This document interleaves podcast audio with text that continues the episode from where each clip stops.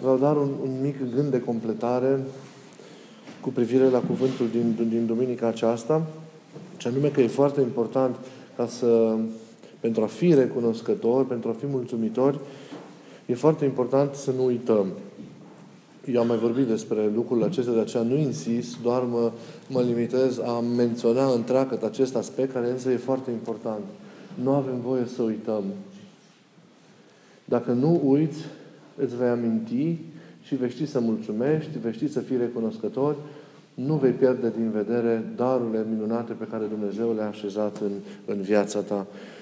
Și poporul ales și noi, fiecare dintre noi în parte, trebuie să facem acest exercițiu, să facem acest exercițiu al amintirii, să ne amintim. Să ne amintim de Dumnezeu, să ne amintim de binefacerile pe care El le-a împlinit în viața noastră. Și ne amintim în fiecare liturghie de tot ceea ce s-a săvârșit pentru mântuirea noastră și toate lucrurile acestea și tot ceea ce e important în viața noastră să căutăm, să ne amintim în fiecare zi. Fiecare zi rugându-ne, în fiecare zi rugându-ne să ne amintim lucrurile acestea mari și să mulțumim lui Dumnezeu pentru ele și să fim recunoscători, nu atât prin cuvinte, cât prin conduita vieții noastre din, din, ziua, din ziua respectivă. De aceea, pe lângă uitare, e foarte importantă și trezvia și atenția și luarea minte în fiecare zi, ca nu cumva luându-ne cu alte gânduri, cu alte preocupări, să, să uităm, să-L binecuvântăm pe Dumnezeu pentru toate, să uităm, să-i mulțumim, să uităm, să ne bucurăm pentru, pentru toate.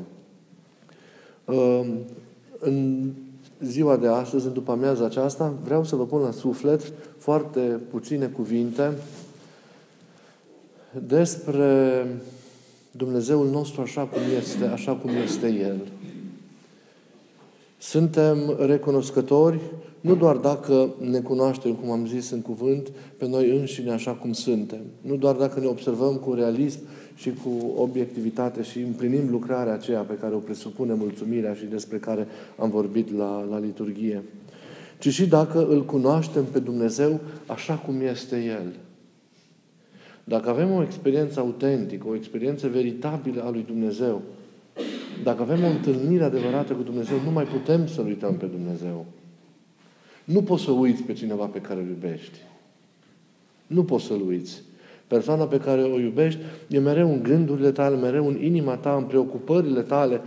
Gândul la ea și, și, și comuniunea cu ea transcende toate activitățile și toate lucrările pe care le faci în fiecare zi și ea este o prezență continuă înăuntrul tău. Dacă iubim cu adevărat pe Dumnezeu, dacă ne străduim, ne ostenim să iubim cu adevărat oamenii, oamenii de lângă noi, atunci nu putem să-i uităm. Și ne uitându-i, ne amintim de ei și mulțumim lui Dumnezeu pentru ei. Mulțumim lui Dumnezeu pentru El, că este așa cum este. Dar e foarte important să-i cunoaștem pe oameni ca să putem iubi. E foarte important să-L cunoaștem pe Dumnezeu ca să-L putem, să-L putem iubi. Și e important să-L cunoaștem pe El așa cum este. Și lucrul ăsta, asupra acestui aspect, eu am insistat de multe ori, ori de câte ori am avut ocazia și o fac și astăzi, că e atât de important să-L cunoaștem pe Dumnezeu așa cum este El. Nu așa cum ne-L imaginăm noi, stând în afara experienței Lui, nu așa cum ni se pare nouă că este El din povestirea unora sau, sau, ale, sau ale altora, ci să facem noi înșine, ghidați de cuvântul Scripturii și de, de cuvintele Sfinților Părinți, prin osteneală personală urmărită de duhovnicul nostru, să facem experiența adevărată a cunoașterii, a cunoașterii lui Dumnezeu. Și mergând pe această cale a cunoașterii în adevăr al lui, al lui Dumnezeu, să știți că reușim să ne, să, să ne apropiem de El, reușim să stabilim acea legătură personală, acea comuniune personală despre care vorbesc adesea, acea prietenie cu El, în virtutea căreia noi să le împlinim pe toate. Ea e centrul vieții duhovnicești. Prietenia cu Hristos. Și știți foarte bine, nu toate, cele, toate celelalte rânduieli, toate celelalte reguli, nici măcar lupta duhovnicească, pentru că sfințirea noastră nu e un scop în sine, ci toate sunt căi, sunt mijloace prin care noi ne străduim să ajungem la acea comuniune, la acea prietenie, la acea legătură indestructibilă de, de iubire cu Hristos în inima, în inima noastră. Și atunci avem cunoașterea Lui adevărată, dacă ținem cont de toate lucrurile acestea. Îl descoperim pe El așa cum este El, în adevăr, nu după mintea noastră. Este o experiență de negrăit. a, a minții odihnită în, în, în inimă. E o cunoaștere adevărată, este o cunoaștere pe care o revelează, o produce, o manifestă Duhul lui Dumnezeu în inima, în inima noastră. Îl cunoaștem pe El așa cum este, un Dumnezeu plin de iubire. Îl cunoaștem așa cum este, un Dumnezeu incredibil de aplecat, de neimaginat de aplecat asupra, asupra noastră, asupra căutărilor, asupra interogărilor noastre, asupra frământărilor noastre, asupra vieții noastre, universului nostru interior, așa cum este El. Un Dumnezeu care, din iubire, și-a trimis Fiul în lume. Un Dumnezeu care s-a apropiat atât de mult de noi, încât a oferit acestuia întrupare însăși carnea noastră. Acest Dumnezeu întrupat a învățat să trăiască în această lume, a învățat să meargă, s-a împiedicat ce a căzut, a plâns după laptele mamei, s-a ascuns adesea de teamă în brațele mamei sale, a muncit mai târziu din greu pentru a-și întreține casa, a adus apoi în propovăduirea sa vestea cea bună în toate localitățile. I-a fost înconjurat de oameni care fie l-au urât, fie care l-au iubit. I-au curs acestui Dumnezeu întrupat sudor de sânge noapte, a fost scuipat, a fost bătut cu biciul, a fost acest Dumnezeu atât de aplecat asupra noastră și implicat în viața noastră, a fost țintuit pe o cruce și a murit, mijlocind iertarea și viața pentru fiecare om și pentru întreaga, pentru întreaga omenire. Pentru El nimic n-a fost prea mult atunci când a fost vorba de mântuirea noastră, când a fost vorba de restaurarea noastră, de recrearea noastră. Pentru El nimic n-a fost mai mult. El este Cel care ne înțelege mereu, Cel care ne caută, El este Cel care ne așteaptă, Cel care este mereu prezent. El este Cel care ne ascultă, Cel care ne îmbrățișează, Cel care ne oferă prietenia sa. El este Cel care ne oferă prea plinul vieții sale dumnezeiești. Este de lung răbdător, e incredibil de iubitor și extraordinar de bun. El este cel mai de nădejde și toată osteneala noastră, cum ziceam, și asceza și alergarea noastră, trebuie să conducă la această descoperire a lui Dumnezeu așa, așa cum este. Nu un Dumnezeu care pedepsește, care sancționează, ci un Dumnezeu bun. Un, un, un El iubitor, care e mereu aproape de noi, mereu de partea noastră, care ne susține mereu în fiecare clipă și nu ne părăsește chiar când poate toți cei din jurul nostru deja au, au făcut-o. La polul opus experienței lui Dumnezeu, așa cum este, este experiența creștinului legalist. A Dumnezeului creștinului legalist. Acest creștin legalist își întemeiază relația cu Dumnezeu pe legi, pe canoane, pe... Clar, canoanele toate au un rol foarte important și toate rândurile sunt extrem de importante pentru că bine chivernisez viața noastră, jaloane care ne orientează și ne conduc. Dar nu ele sunt totul și nu ele dictează felul și, și conținutul relației noastre cu Dumnezeu. Dumnezeul creștinului legalist este de multe ori imprevizibil, este un Dumnezeu schimbător, este capabil să, să nutrească tot felul de, de judecăți, un Dumnezeu dur, de multe ori implacabil, omnipotent, adesea a plecat grabnic spre sancționare și, și, și nu spre iubire. Și când îl privim în forma aceasta, din nefericire, în care îl văd foarte mulți creștini, când îl vedem așa pe Dumnezeu, ne simțim obligați cumva să apelăm la un fel de magie pentru a-L liniști. Și toată nevoința noastră și toată închinarea noastră de duminică și toată osteneala noastră cotidiană devin cumva, fără ca poate noi să conștientizăm și să ne dăm seama de acest lucru, o poliță superstițioasă de asigurare cumva împotriva capriciilor unui astfel de, de, de Dumnezeu. Acest Dumnezeu se așteaptă cumva ca oamenii să fie perfecți, să-și controleze în permanență sentimentele și, și, și gândurile. Și când oamenii îl privesc așa pe Dumnezeu, ei eșuează. Ei se așteaptă mereu să fie pedepsiți, iar relația cu Dumnezeul acesta nu va fi altceva decât o, o relație slugarnică, o relație temătoare, o relație fără libertate, o relație rigidă, rece, lipsită complet de experiența iubirii celei, celei adevărate. Cel care îl văd așa pe Dumnezeu, mai mereu au în ei conștiința aceasta lucrării continuă a răului. Se simt mereu predispuși la, la, la lucrarea răului. au mereu conștiința înrăuririi acestuia în viața, în viața lor. Și caută eliberare în tot felul de practici, considerând că prin aceasta îs în bună, îs în bună rânduială. Și atâția oameni care nu vă dați seama, înțelegându-L așa pe Dumnezeu, pierd experiența Dumnezeului adevărat și atunci intră în zona aceasta de superstiția credinței. Și atâția oameni care aleargă, cum să spun, au deja o demonomanie, obsesia prezenței răului și a diavolului în viața, în viața lor. Diavolul este o prezență de netăgăduit. Este în contrar al mântuirii noastre. El, cum zice Sfântul Apostol Petru, umblă răcnind ca un leu și căutând pe cine să înghită. Dar de la conștientizarea acestui fapt, a conștientizarea, de la conștientizarea curselor pe care diavolul le întinde pentru a ne prinde și întărirea noastră în Hristos pentru a trece peste ele și a avea o, o, o amintire obsesivă a diavolului și a cursului lui, mintea noastră este o diferență. Sunt oameni care continuu nu fac altceva decât să caute slujbe speciale, să caute tot felul de practici, tot felul de, pregă, de, de proceduri, de tot felul de dezlegări care să elibereze de astfel de, de, de înrăuriri. Neconștientizând un fapt extraordinar de important, că relația personală cu Mântuitorul Hristos eliberează de orice rău. Însuși faptul că petreci cu El în inima ta, însuși faptul că ai o comuniune de iubire cu El în inima ta, că petreci nemijlocit în El și în vârtutea acestei petreceri, toate ale Lui sunt ale tale și ale tale sunt, sunt ale Lui, te eliberezi de la sine de orice rău și de orice înrăurire a răului. Pentru că creștinul care trăiește responsabil, accentul mereu va cădea pe Hristos. Hristos va fi centrul. Ascuns în Hristos, creștinul știe să se apere și să se izbăvească de cursele celui viclean. Evident, sunt multe slăbiciuni omenești.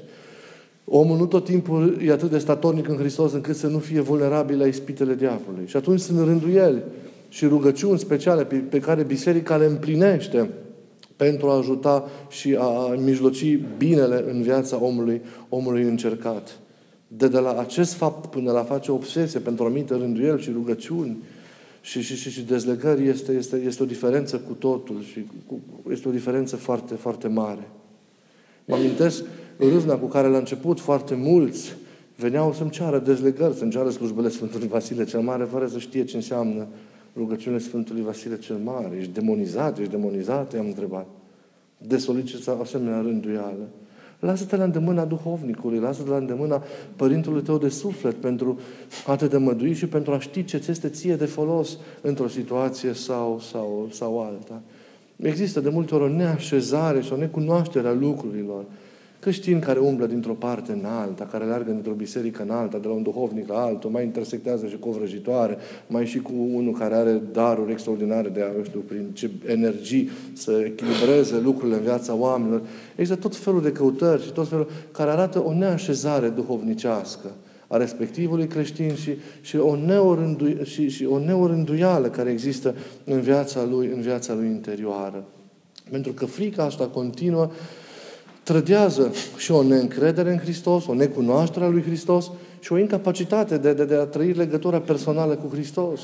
Câtă vreme ești în Hristos și ești împreună cu Hristos și lucrurile astea sunt, sunt adeverite de către părintele tău duhovnice, deci nu este doar o părere a ta, atunci nu ai de ce să te temi. Înveți doar să te păzești, înveți doar să te ascunzi în Hristos. Și prin Hristos și cu El și împreună cu El să, să, să zăbiruiești orice ispită a diavolului și să te edifici pe tine duhovnicește, să crești în idealul acesta al, al, al sfințirii tale, al unirii tale cu Hristos în, în iubire. Vreau mereu să, să faceți această experiență a, a cunoașterii adevărate a lui Hristos. Și doar o astfel de cunoaștere adevărată ne liberează de orice rău. Doar o astfel de cunoaștere adevărată ne, ne revelează sensul adevăratei libertăți și creează premizele pentru adevărata experiență, experiență duhovnicească. Încrederea într-un Dumnezeu care iubește temeinic omul și cu credincioșie, cu fidelitate, dar va forma ucenici adevărați, va forma ucenici liberi, adevărul vă va face liberi, da? Și ucenici, ucenici încrezători. Un Dumnezeu iubitor cultivă mereu ucenici, ucenici iubitori.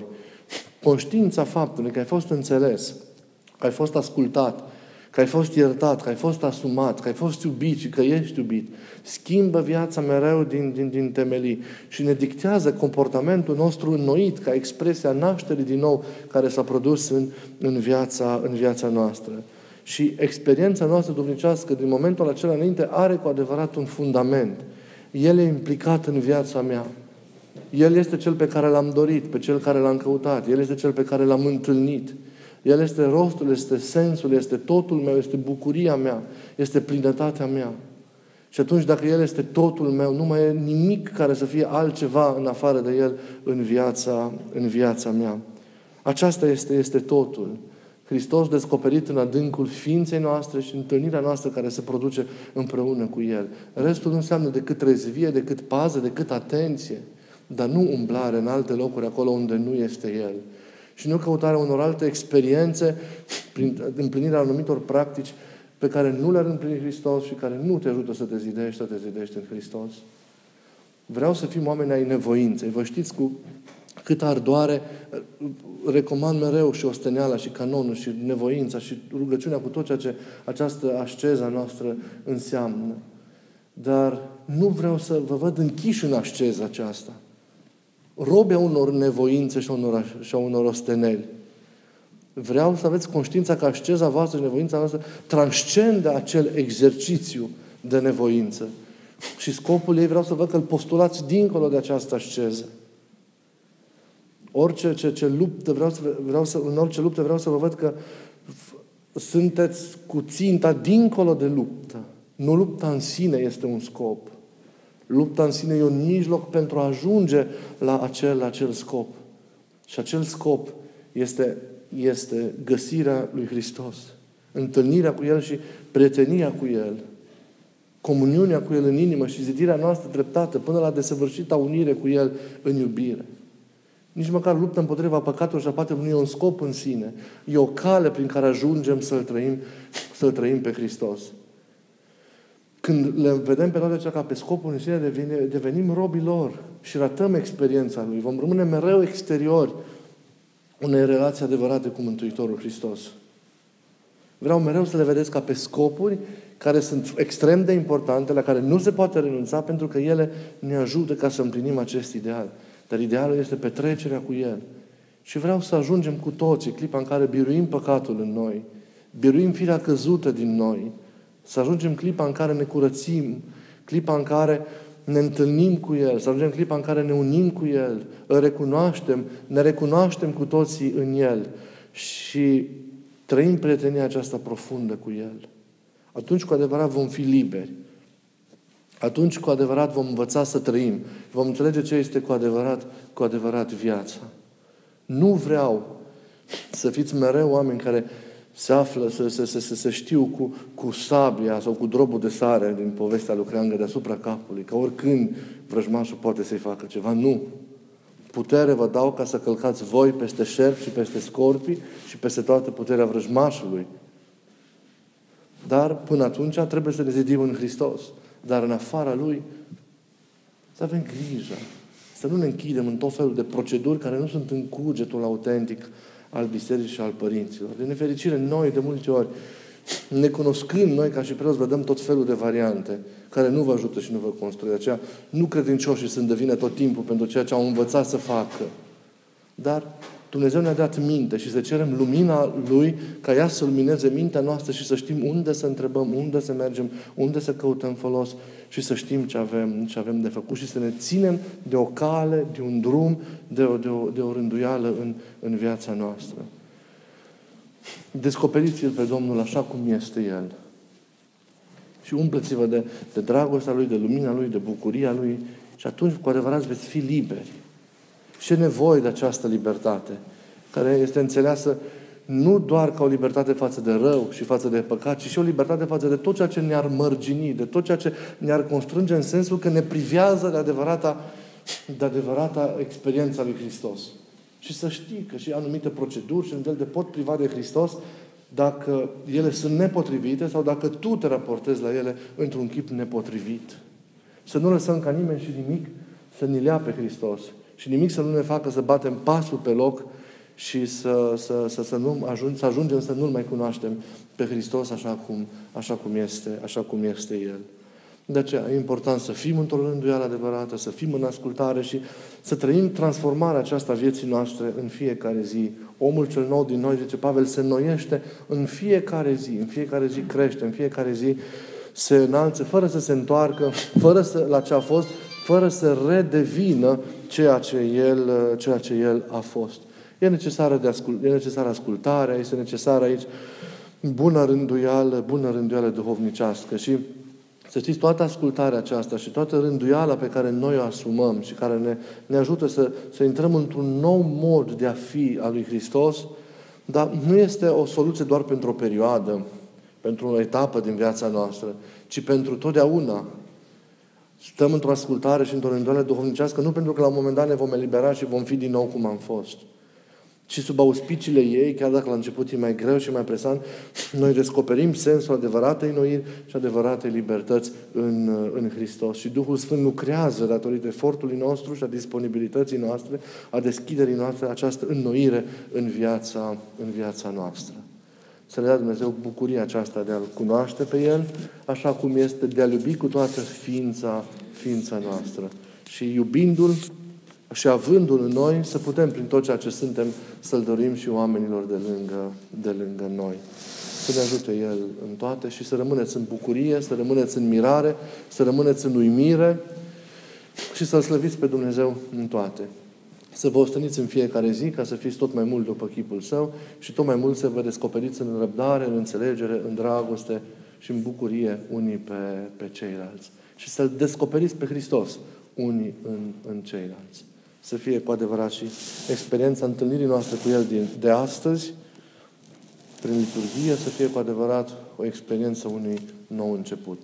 Eu vă mulțumesc mult, să aveți o duminică frumoasă și liniștită și exemplul Sfântului Antonie cel Mare să, să vă călăuzească spre tot adevărul. Dumnezeu să vă ajute și să nu uitați să vă rugați și pentru, și pentru noi. Dumnezeu să ne ajute în toate.